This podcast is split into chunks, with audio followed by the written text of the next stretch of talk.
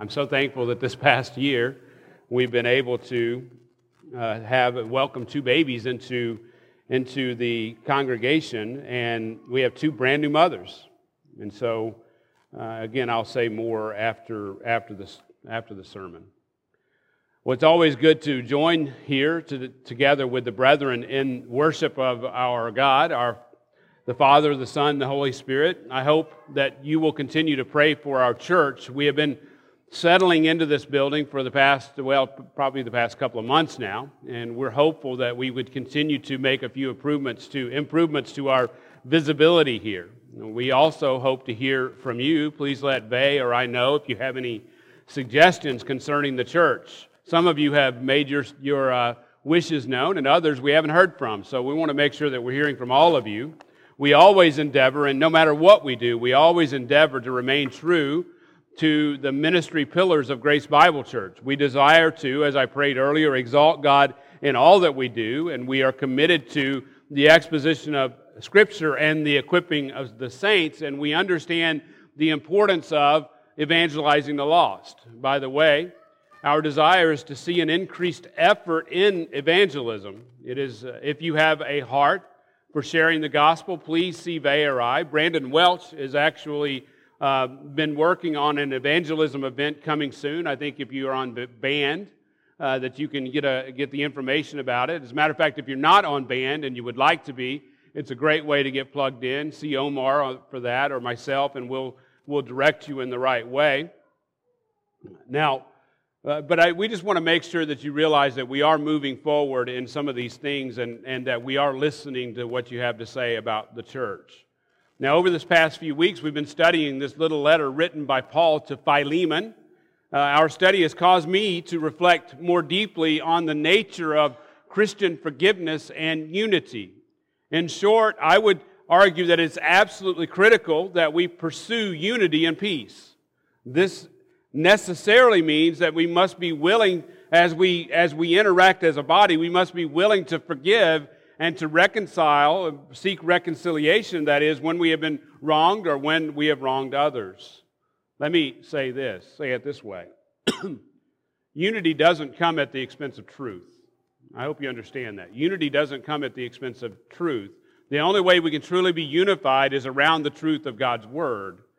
Also, forgiveness does not come at the expense of reconciliation. In other words, true forgiveness will always result in reconciliation. I'm not saying that the relationship will always be restored to the same as before the, the sin occurred. You see, sin has consequences, and sometimes those consequences change the situation. Sometimes it drastically changes the situation. I, I said another way I may be forgiven, but there are still consequences for my sin. In the words of C.S. Lewis, he says, Forgiveness does not mean excusing. For example, a murderer may be forgiven by the victim's family, but they, he still has to pay, or he or she still has to pay society's penalty for his transgression or her transgression. If you thought about if you've thought about forgiveness with any depth, you probably have recognized the complexity of the matter. It's, it's a complex, ish, complex issue. It has been said by many that the command to forgive is one of the most controversial in the Bible. In some places, it seems we're called to forgive without question. We are, we are to just forgive. In, in, in other places, it says opposite, or seems to say opposite of that. Last week we saw Matthew 6, 14 and 15, where Jesus says, For if you forgive others for their transgressions, you, your heavenly Father will also forgive you. But if you do not forgive others, then your Father will not forgive your transgressions. Uh, the, the Apostle Peter says in 1 Peter 4, 8, Above all, keep fervent in your love for one another because love covers a multitude of sins. Now, the question is do these texts teach that I'm to ignore wrongs committed? So, if somebody commits a wrong, am I to just ignore that and forgive? Or are we to, are we to forgive unconditionally, even when the one who sinned against us and sinned against me or whatever has not repented? So, they've sinned against me and they've not repented. Am I to, to, to forgive them? In other texts, it seems that there must be some sort of transaction for forgiveness and, recon- and for reconciliation to occur. In, in Luke 17, 3 and 4, it says, Be on your guard. If your brother's, brother sins, rebuke him. And if he repents, forgive him. And if he sins against you seven times a day and returns to you seven times, uh, saying, saying, I repent, you are to forgive him. So, so there seems to be some transaction that's going on there. So the question is are we to withhold forgiveness unless we're asked? If I, and if I'm to withhold that forgiveness, how do I avoid bitterness and honor God's command to forgive? I mean, those are tough questions. And I hope that over the next few weeks, over the next couple of weeks, we can answer those questions for you that we can see, see what the Bible says about forgiveness so that we can understand clearly what we are to do in those situations where either we've wronged someone or we've been wronged. I hope that we'll see these answers as we continue our study in Philemon. So, with that, let me pray, and we'll read the text this morning, and then we'll dive into the sermon. Heavenly Father, I pray that you would be with us as we endeavor to understand your word, as we exalt you, as we preach your scripture, as we, Lord, equip the saints, Father, that they would be ready to go out and do the work of the service. Father, we thank you this morning for your goodness to us. In Christ's name, amen. Let me read to you out of the book of Philemon.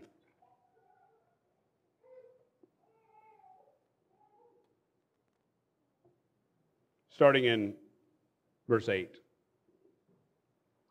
Paul writes to Philemon, Therefore, though I have enough confidence in Christ to order you to do what is proper, yet for love's sake, I would I'd rather appeal to you, since I am such a person as Paul the aged, and now also a prisoner of Christ Jesus. I appeal to you for my child Onesimus, whom I have begotten in my imprisonment who formerly was useless to you, but now is useful both to you and to me. I have sent him back to you in person, that is, sending my very heart, whom I wish to keep with me, so that on your behalf he might minister to me in my imprisonment for the gospel. But without your consent, I did not want to do anything, so that your goodness would not be in effect by compulsion, but of your own free will. For perhaps he was, for this reason, separated for, from you for a while, that you would have him back forever, no longer as a slave, but, but more than a slave, a, a beloved brother, especially to me, but how much more to you, both in the flesh and in the Lord. If then you regard me as a partner, accept him as you would me. But if he has wronged you in any way or owes you anything, charge that to my account. I, Paul, am writing this with my own hand. I will repay it. Not to mention to you that, that you owe to me even your own self as well. Yes, brother, let me benefit from you in the Lord. Refresh my heart in Christ. In his book called Unpacking Forgiveness, Chris Brauns tells the following incredible story of Jennifer Thompson. One night in 1984, an assailant broke into her apartment, held a knife to her throat, and raped her. During the ordeal, as difficult as it was, she, she worked to study her attacker to be able to identify him later. She resolved, when and if I survive this attack, I was going to be able to make sure that he was put in prison and he was going to rot. Within a few days, she had the opportunity to identify her attacker in a police lineup. She confidently testified against Ronald Cotton, who was sentenced to life in prison. At the time, she celebrated the sentence. She was convinced that he deserved to spend the rest of his life locked up for his crime. When the gavel struck, she was thankful that justice had been served and that she could move on with her life. Unbelievably, two years after Ronald Cotton was sentenced to life, the courts granted him a new trial. Again, Jennifer Test, uh, Thompson testified against him. She was absolutely confident that he was the man who raped her. But this time, the defense brought forward another possible su- suspect. Thompson was sure that she had never met this new suspect. After all, she had studied the man's face during those tortured moments. Thankfully, the jury convicted Ronald Cotton again. She was absolutely certain that he was the guilty party. Eleven years passed after Cotton's second, second conviction, and then, according to Chris Braun, the authorities asked her to submit a sample for DNA testing. She was absolutely certain he was guilty, so she had no problem providing the sample. Then the unthinkable happened. DNA testing proved that Ronald Cotton was not guilty. He was not there. The other suspect, a man named Bobby Poole, had raped Jennifer Thompson. Her testimony had sent the wrong man to prison for 11 years. In addition to being raped, now she carried the guilt of sending the wrong man to prison for all those years. In a newspaper, newspaper article called Even the Perfect Witness Can Make a Mistake, Helen O'Neill told the story of how Jennifer moved on with her life. This is incredible. For two years after, Jennifer Thompson never stopped feeling ashamed. Over and over, she, she wondered, how could she have made such a terrible mistake? And what of the man whose life she had ruined, all those years locked away from his family? Now that he was free, did he hate her as much as, he, as she hated herself? Then one day she stopped crying. She knew exactly what to do. A few weeks later, she drove 50 miles to a church in the town where, she where this had happened, and she had, she had prayed for the strength to meet Ronald Cotton. I'm sorry, she said. If I spent every day of my life telling you how sorry I am, it wouldn't come close to what I feel. Ronald Cotton, as he heard these words, was calm and quiet. Finally, he spoke. He says, I'm not mad at you. I've never been mad at you. I just want you to have a good life. For two hours, they sat and talked, about, talked while the families paced outside. They talked about the pitfalls of memory, the power of faith, and the miracle of DNA. They talked about Bobby Poole. They agreed they were both his victims. And as dusk fell, they made their way out of the church. In the parking lot with their families in the, in the background weeping, Jennifer Thompson and Ronald Cotton embraced. Ronald Cotton was able to forgive Jennifer because Ronald Cotton had been forgiven himself. You see, during his time in prison, Ronald was almost overcome by the bitterness of being placed there wrongly. But instead of surrendering to that great bitterness, he surrendered to Jesus as his Lord and Savior. He had been shown mercy and grace by Christ, so he was able to graciously forgive the woman who had taken 11 years from his life. I love this story because it shows the power of God to bring about good even to the most complex situations. You see, Ronald Cotton was a forgiven man. He had, he had brought his sins to the only one who could deal with them. He, and he was, he was on, because of that, he was a changed man. In the words of Corrie ten Boom, she says, When I bring my sins to the Lord Jesus, he casts them into the depths of the sea, forgiven and forgotten.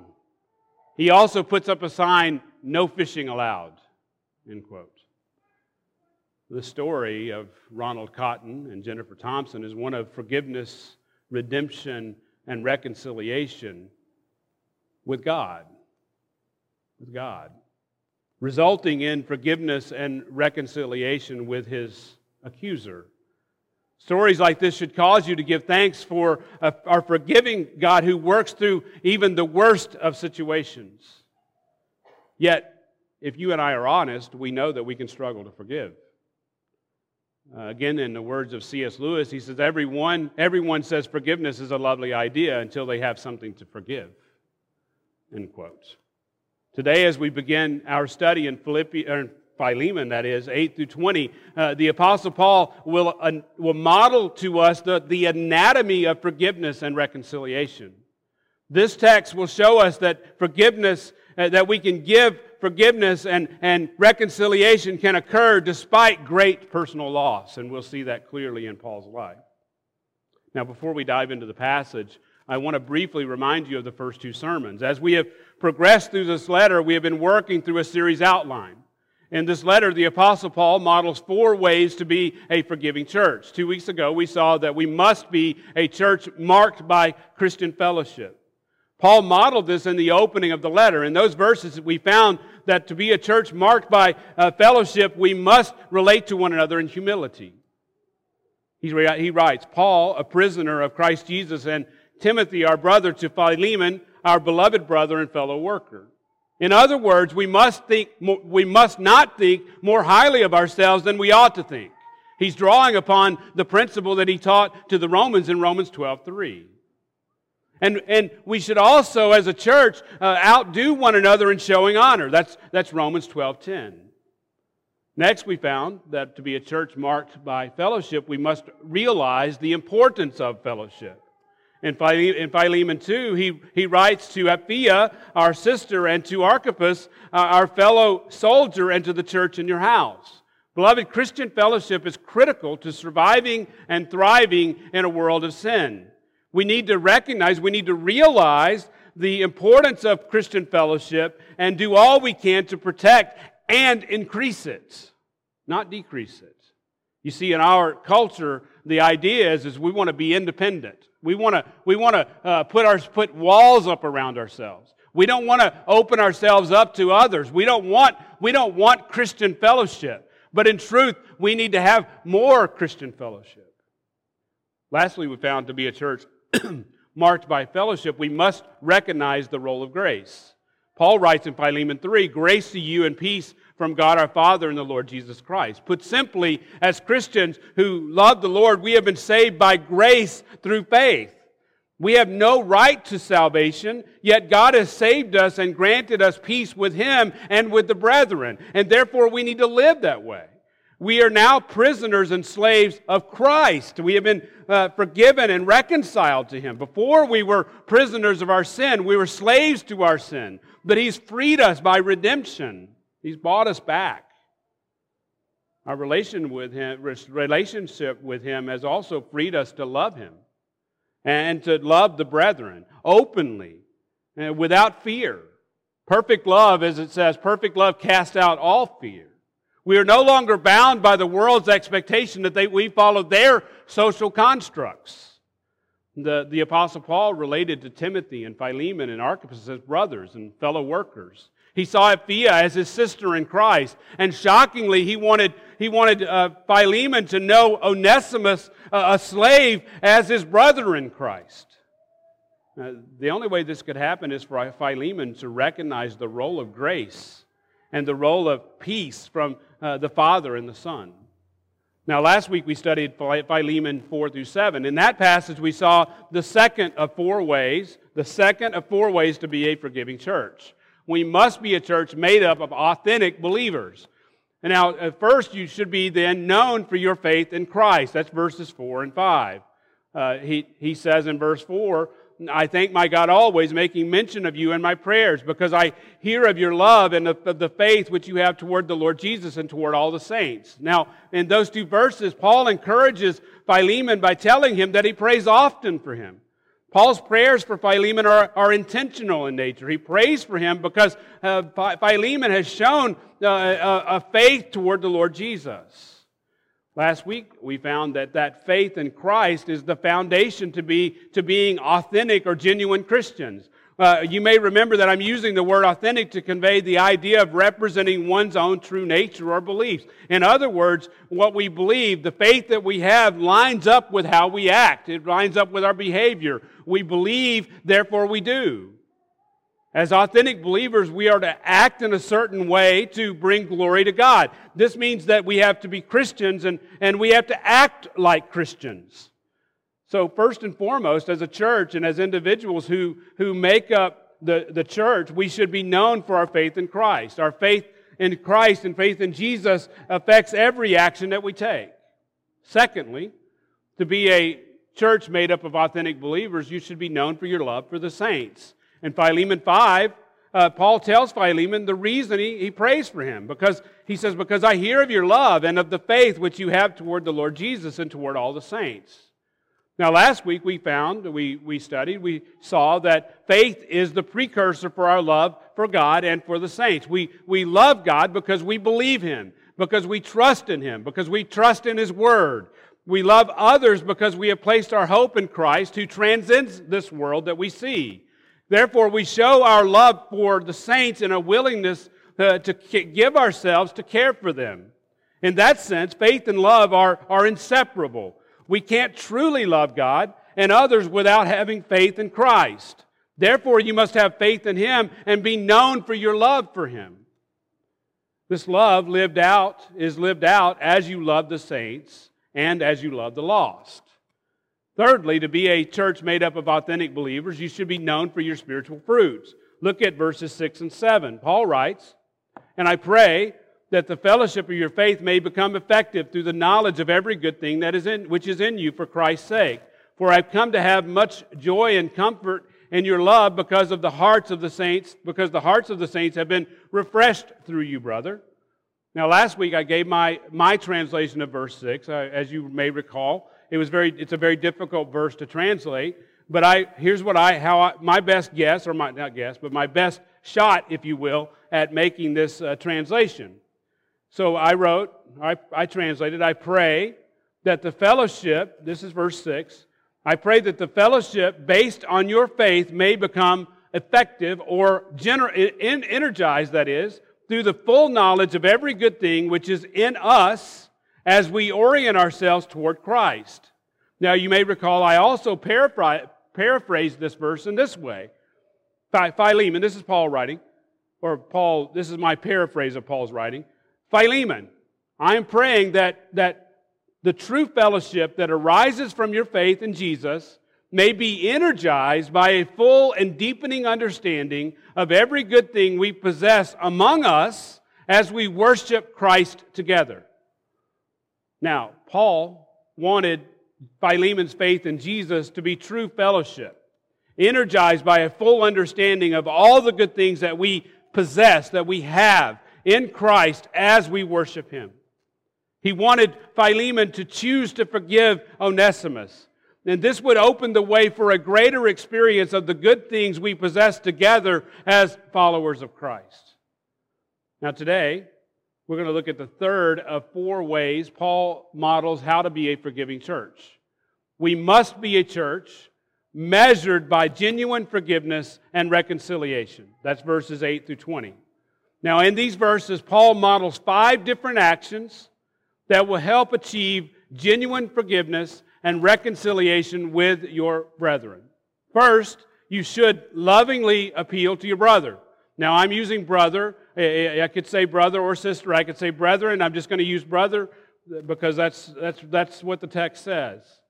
So we first should lovingly appeal to your brother. Second, humbly approach your brother. Third, justly agree with your brother. Fourth, righteously ask your brother. Fifth, selflessly accommodate your brother. Now, let's look at the first of five different actions that will help achieve forgiveness and reconciliation with your brethren. You should first lovingly appeal to your brother. Look at your text in verse 8. Paul writes, Therefore, though I have enough confidence in Christ to order you to do what is proper.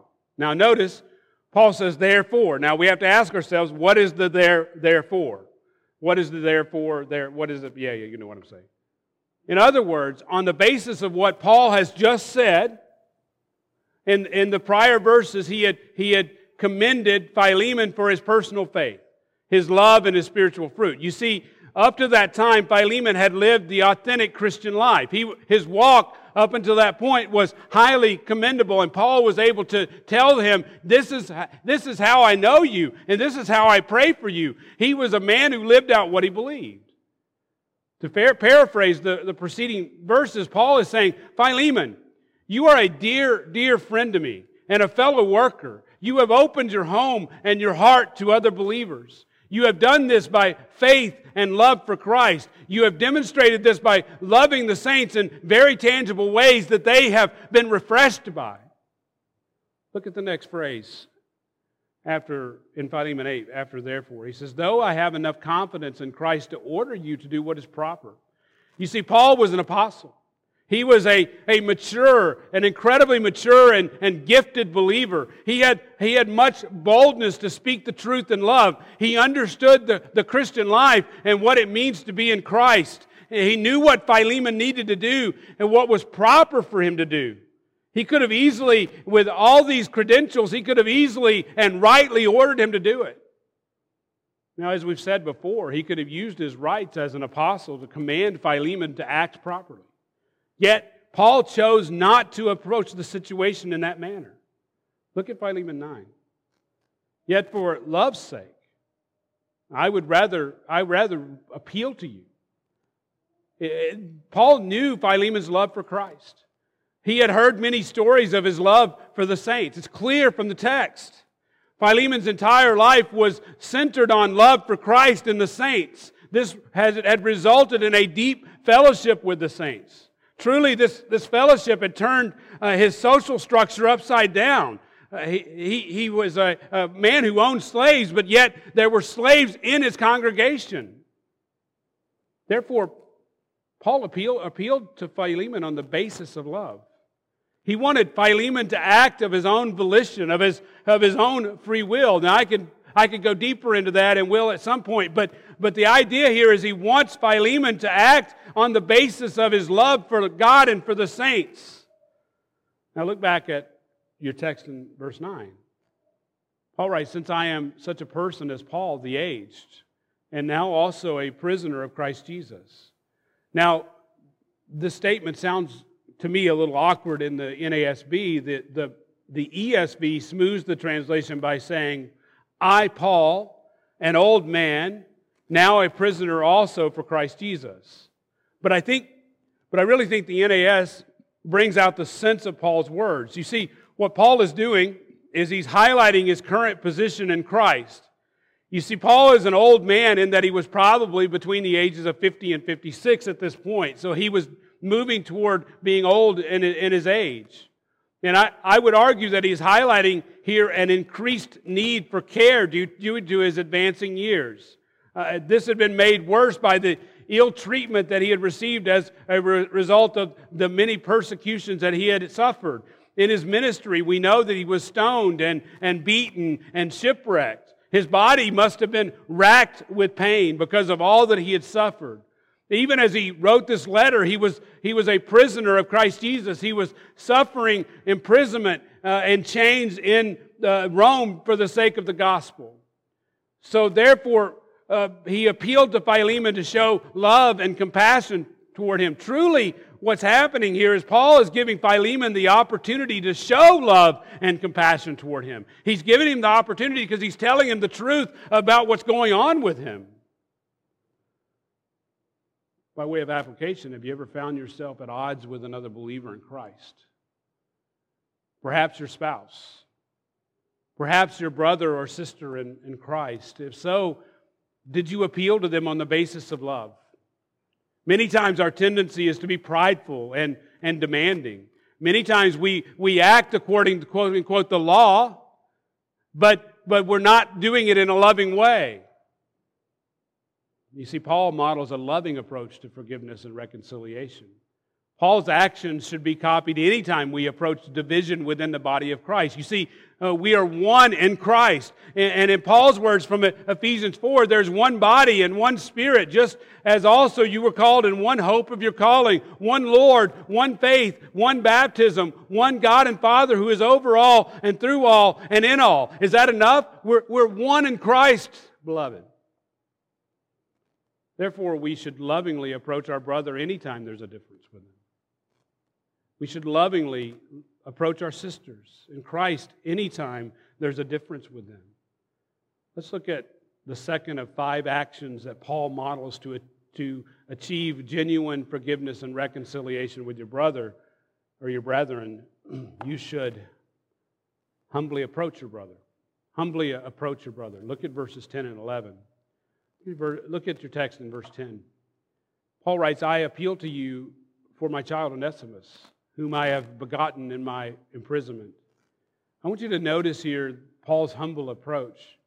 You see, Paul refrained from ordering Philemon to do what was right, but, but, and it should, it should be striking to you, it should be striking to you that Paul took almost half the letter before he got to this, gets to his reason for writing. He, took, he takes almost half of the letter, definitely more than a third of the letter, to get to the point.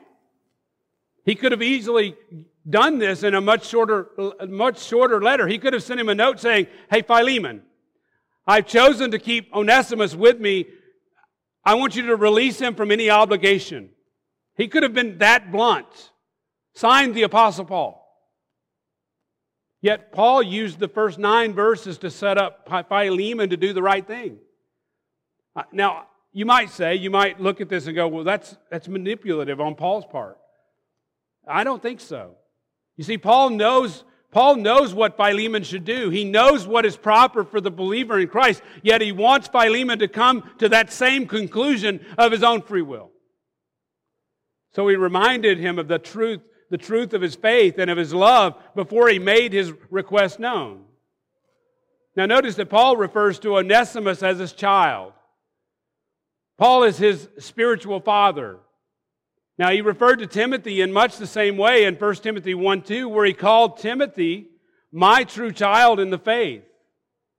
He often, as you know, referred to followers of Christ in, in this manner, those who, whom he had preached the gospel to. He spoke this way of the Galatians. He says in Galatians 4:19, "My children, with whom I'm again in labor uh, until Christ is formed in you."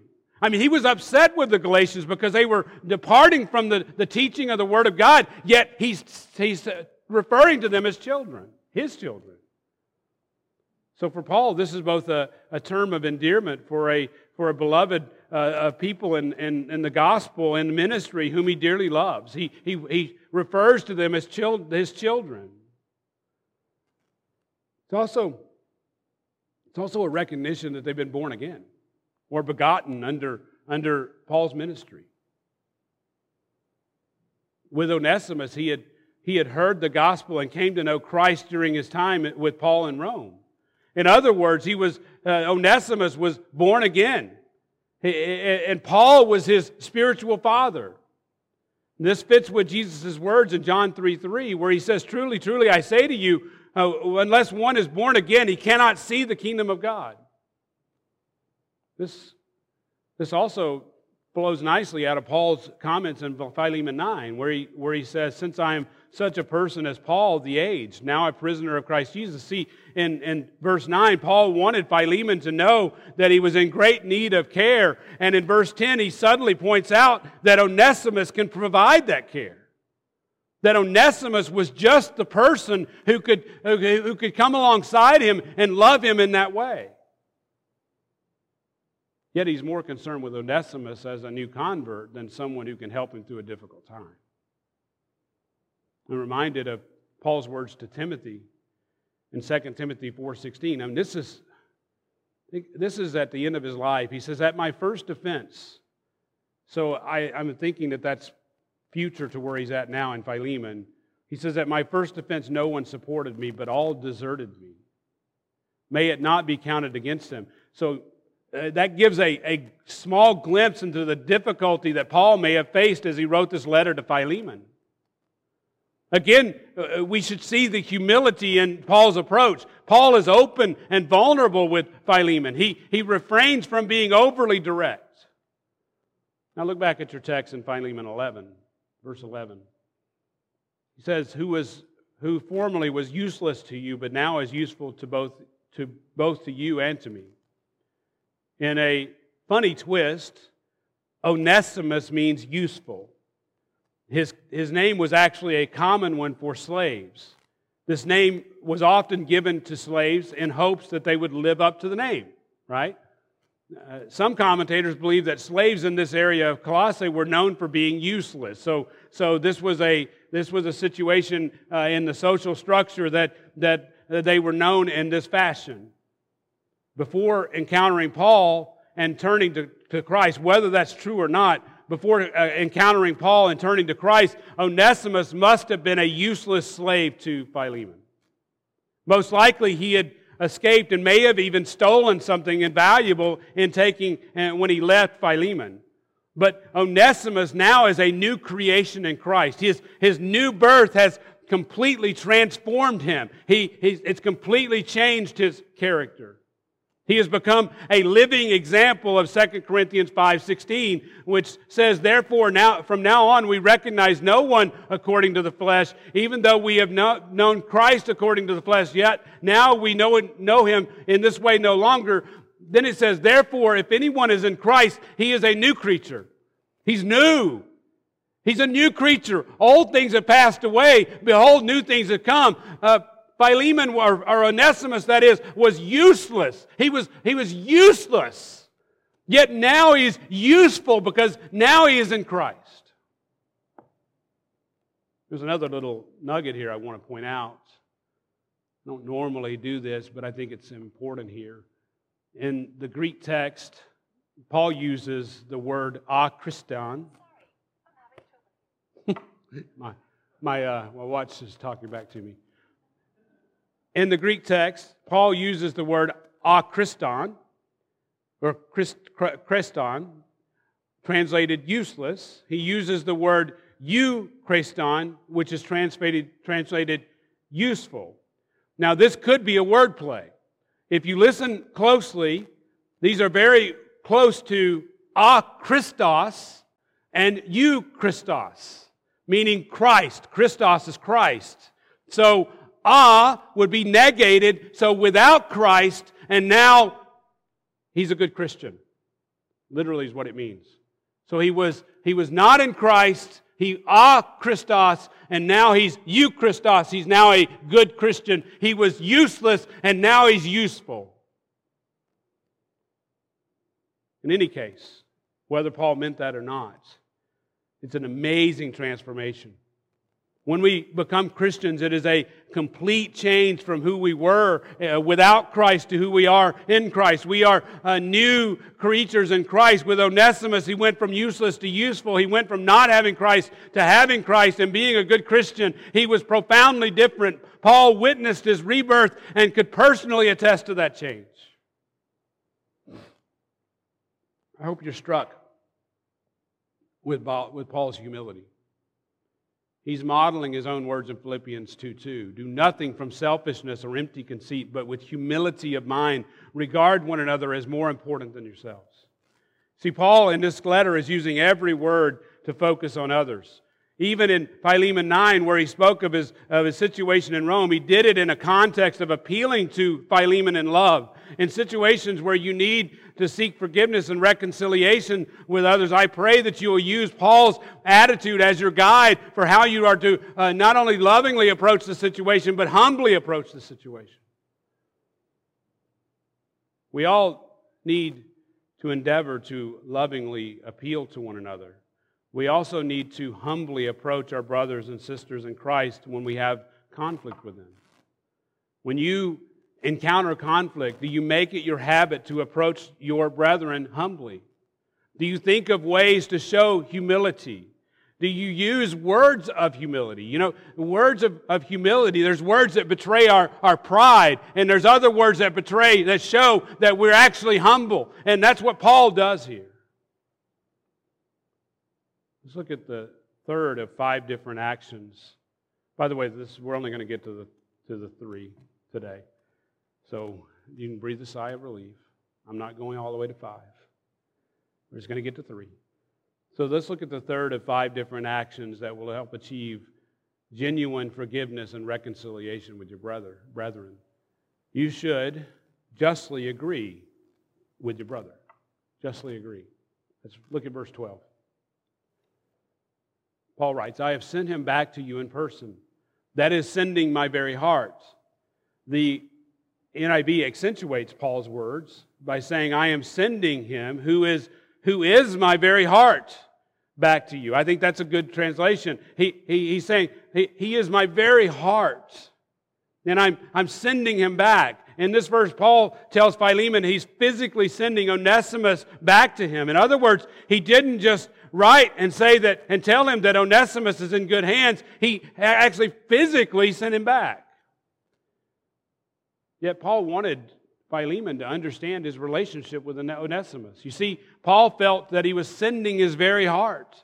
And this is the same word that Paul used in Philemon 7, verse 7. Uh, he said, uh, Because the hearts of the saints have been refreshed through you, brother. Again, it, this idea here of, of heart is the seat of a person's seat of the of a person's uh, emotions. It's their very being. It's who they are. Clearly, Onesimus, by saying this, Onesimus had had become incredibly dear to Paul. He is Paul's son in the Lord and has become a dear friend and an intimate companion. But he knew that sending Philemon back was the just thing to do. Look down in verse 13. He says, Whom I wish to keep with me, so that on your behalf he might minister to me in my imprisonment for the gospel. Uh, again, we see Paul's heart to keep Onesimus with him. Uh, the verb translated, I, I wished, has the idea of I desire or I want. It could even, though, mean I have intended. I even, even intended. The New English translate, translation translates this verse, I wanted to keep him. I wanted to keep him. Uh, again, this, this conveys the idea of desire. The ESV renders this verse, I would have been glad to keep him. Uh, this, this translation, the ESV, interjects the idea of, of gladness, but I, I don't think that conveys the strength of what Paul is saying here. In this case, I think the new Legacy Standard Bible has, handles this, this the best. The Legacy Standard translates this verb, whom I intended to keep with me. I intended to keep with him. In other words, I would argue that it was Paul's intention to keep Onesimus. He intended to do so. Look back at your text. And I think you'll see in a moment why that's important. Look back at your text. Notice the word on your behalf. As Onesimus had ministered to Paul in his imprisonment, it was as if Philemon was doing it. I wonder if word had gotten back to Philemon that Onesimus had arrived in, in Rome and, and he was with Paul, and, and Paul had intended to keep him. So it, it says there clearly, Paul had uh, Paul said, I intended to keep him. So Paul intended to keep him to minister where, where Philemon could not. He may have even presumed that Philemon would be okay with it. Then Paul may have received word back that Philemon was unhappy. We don't know for sure, but it seems like something happened, and maybe even Philemon was angry about the situation. If so, this would explain why Paul is speaking in these terms. Uh, again, look at your Bibles in verse 13. He writes, On your behalf, so that he might minister to me in my imprisonment for the gospel. The Legacy Standard Bible makes this even stronger. It translates this phrase that he might minister, minister to me in my chains for the gospel. This this translation, again, thinking back to verse 9, this translation helps bring out the great difficulty that Paul faced. It also points to the anguish in Paul's heart as he sent Onesimus away. Look at verse 14. He says, But without your consent, I did not want to do anything, so that your goodness would not be in effect by compulsion, but of your own free will. Now, we've referred to this verse several times uh, here, Paul comes out and says why he's sending Onesimus back. Again, he could have simply wrote to Philemon. He could, could have simply wrote a note and said, Hey, Phil, hey, Phil, I just want you to know I'm keeping Oni. Would love Paul. What he could have done. But he didn't do that. He chose to send him back. Now, there's an interesting interplay with the verbs. I, I mentioned the idea of, of intended in verse 13, uh, between the verbs in verse 13 and 14. In verse 13, Paul had intended to keep Onesimus, but in verse 14, he uses the same root word in a different word, t- root word in a different tense to say, without your consent, I did not want to do anything. So his intent then was to keep Onesimus, but something made Paul recognize that keeping him wasn't the just thing to do. Clearly, something had happened to change his mind. We don't know exactly what.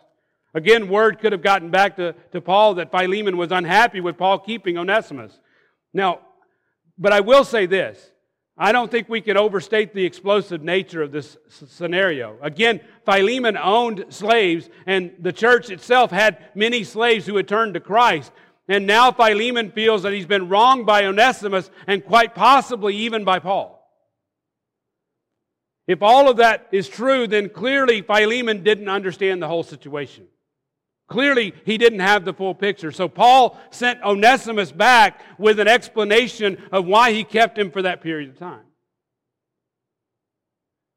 As such, he didn't want to presume upon Philemon's love in that way, at least by keeping him.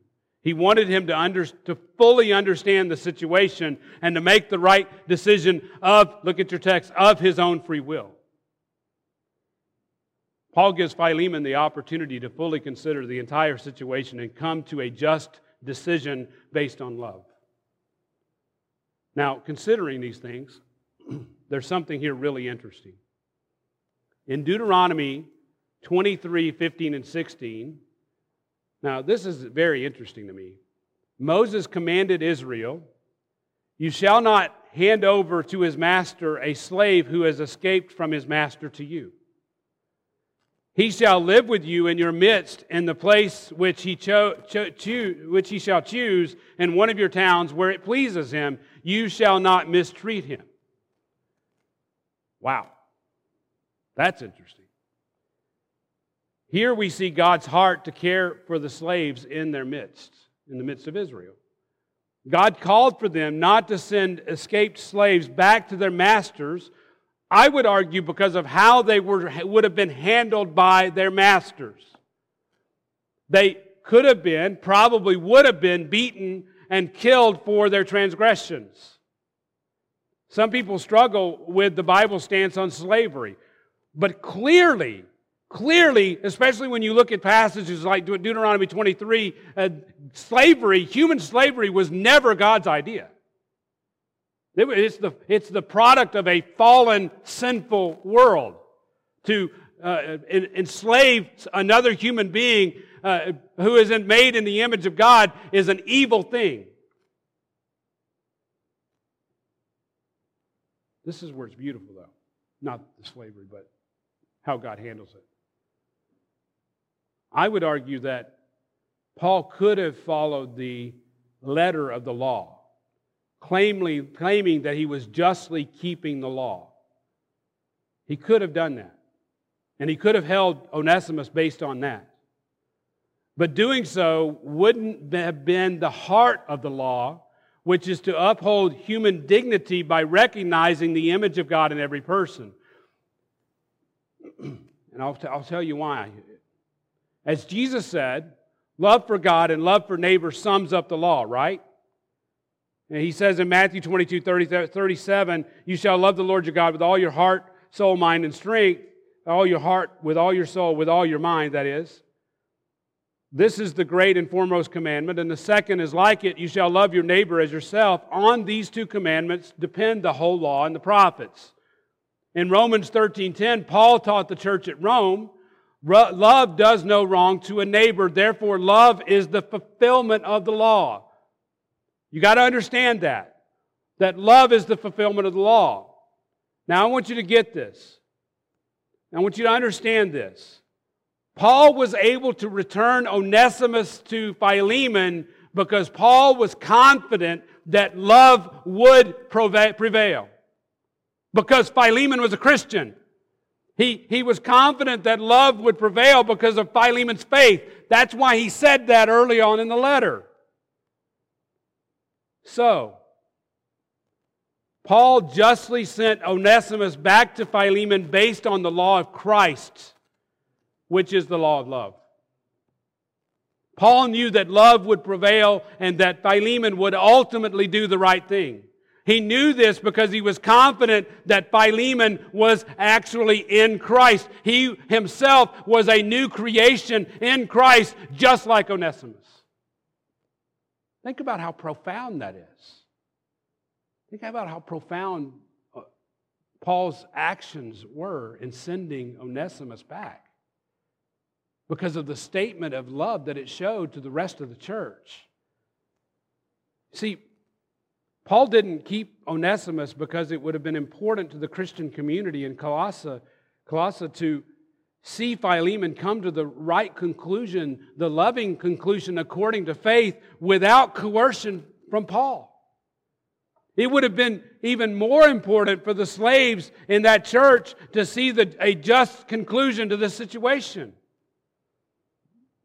Philemon could have treated Onesimus harshly and even had him killed.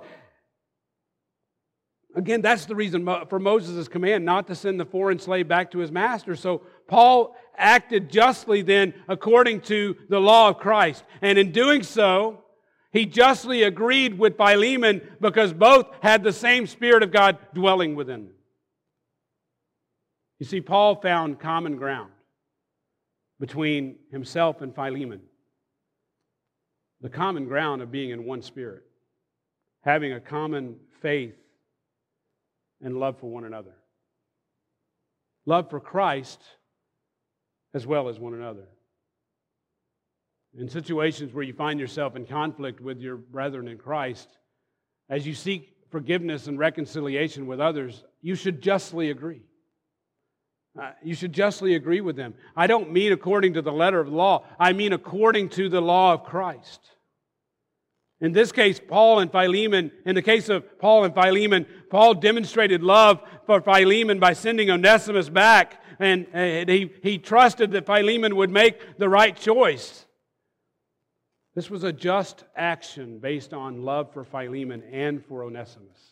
You see, Onesimus was new in Christ, and, and this was an opportunity for Onesimus to see the nature of true love. An act of faith on Onesimus' part. I mean, he could have just blown the coop. He could have just said, I'm out. I'm not going back. You, do you know that guy? Paul's action gave Onesimus the opportunity to love Philemon by returning to him, trusting that Philemon would act according to love. And it gave Philemon the opportunity to love Paul and Onesimus by making the right choice. And I think what punctuates this is that this was not an easy choice for Paul. When, when you're involved in a dispute with someone, maybe it's your wife or your husband, maybe it's your children, maybe it's a, a, a fellow church member. Now, the question is do you find ways to love them by, dis, by denying yourself? Or do you insist upon being right according to the letter of the law? See, Paul could have uh, rightly pointed to Moses and said, I'm not sending him back. But that's not what he chose to do. That's not what he chose to do.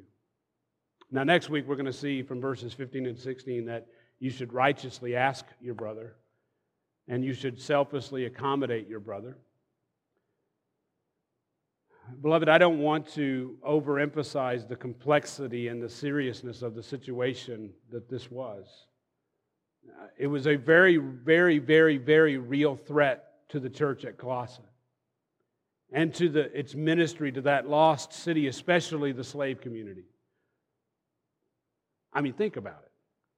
If Philemon, if, if, if Philemon did the wrong thing, it would have sent a horrible message to the lost in that community. For the sake of the gospel, Paul lovingly appealed to his brother instead of ordering Philemon to do what was proper.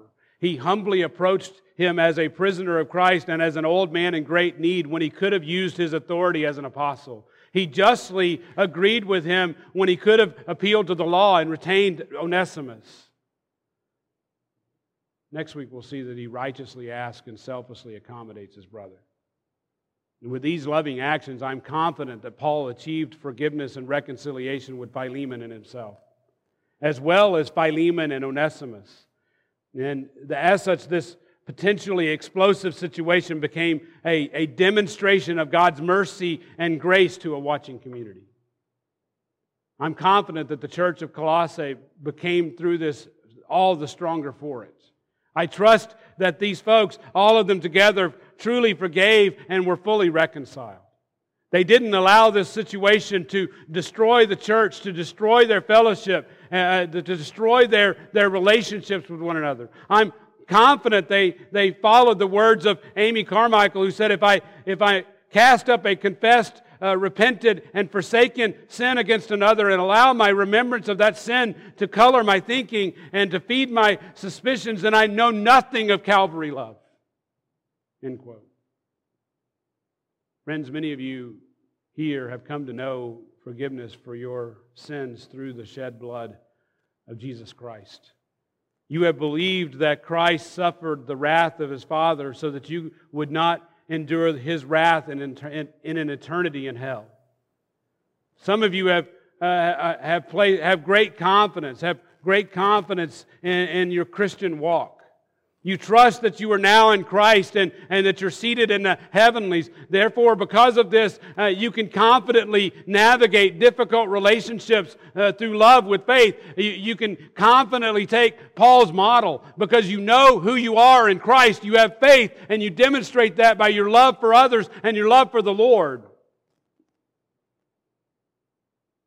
Others of you may know Christ but you're immature and struggle with various relationships in your life.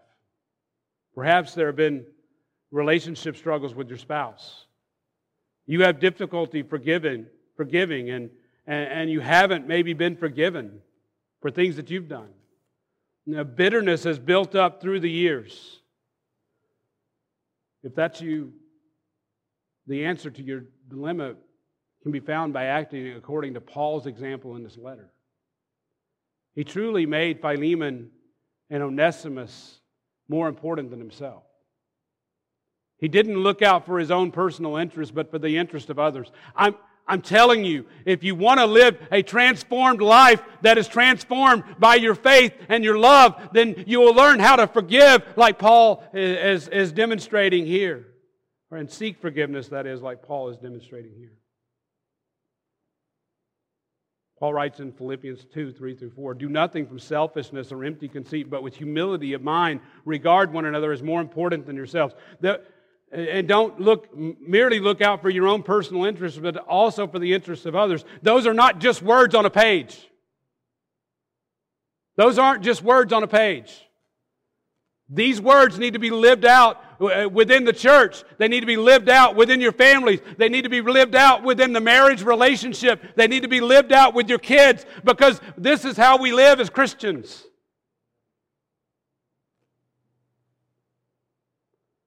But it can only be done if we look to Jesus and his humility demonstrated at the cross. In Philippians 2 5 through 8, Paul writes, Have this attitude, this attitude of humility in yourselves, which was also in Christ Jesus, who, although he existed in the form of God, did not regard equality with God a thing to be grasped, but emptied himself, taking on the form of a, of a slave and being made in the likeness of men. He, he, being found in appearance as a man, he humbled himself by becoming obedient to the point of death, even death on a cross. It's how we are to live, according to that truth. According to that truth. I need to hear that as, as much as any of you. Quite possibly, probably, some of you here today don't know nothing, you know nothing of forgiveness of sins.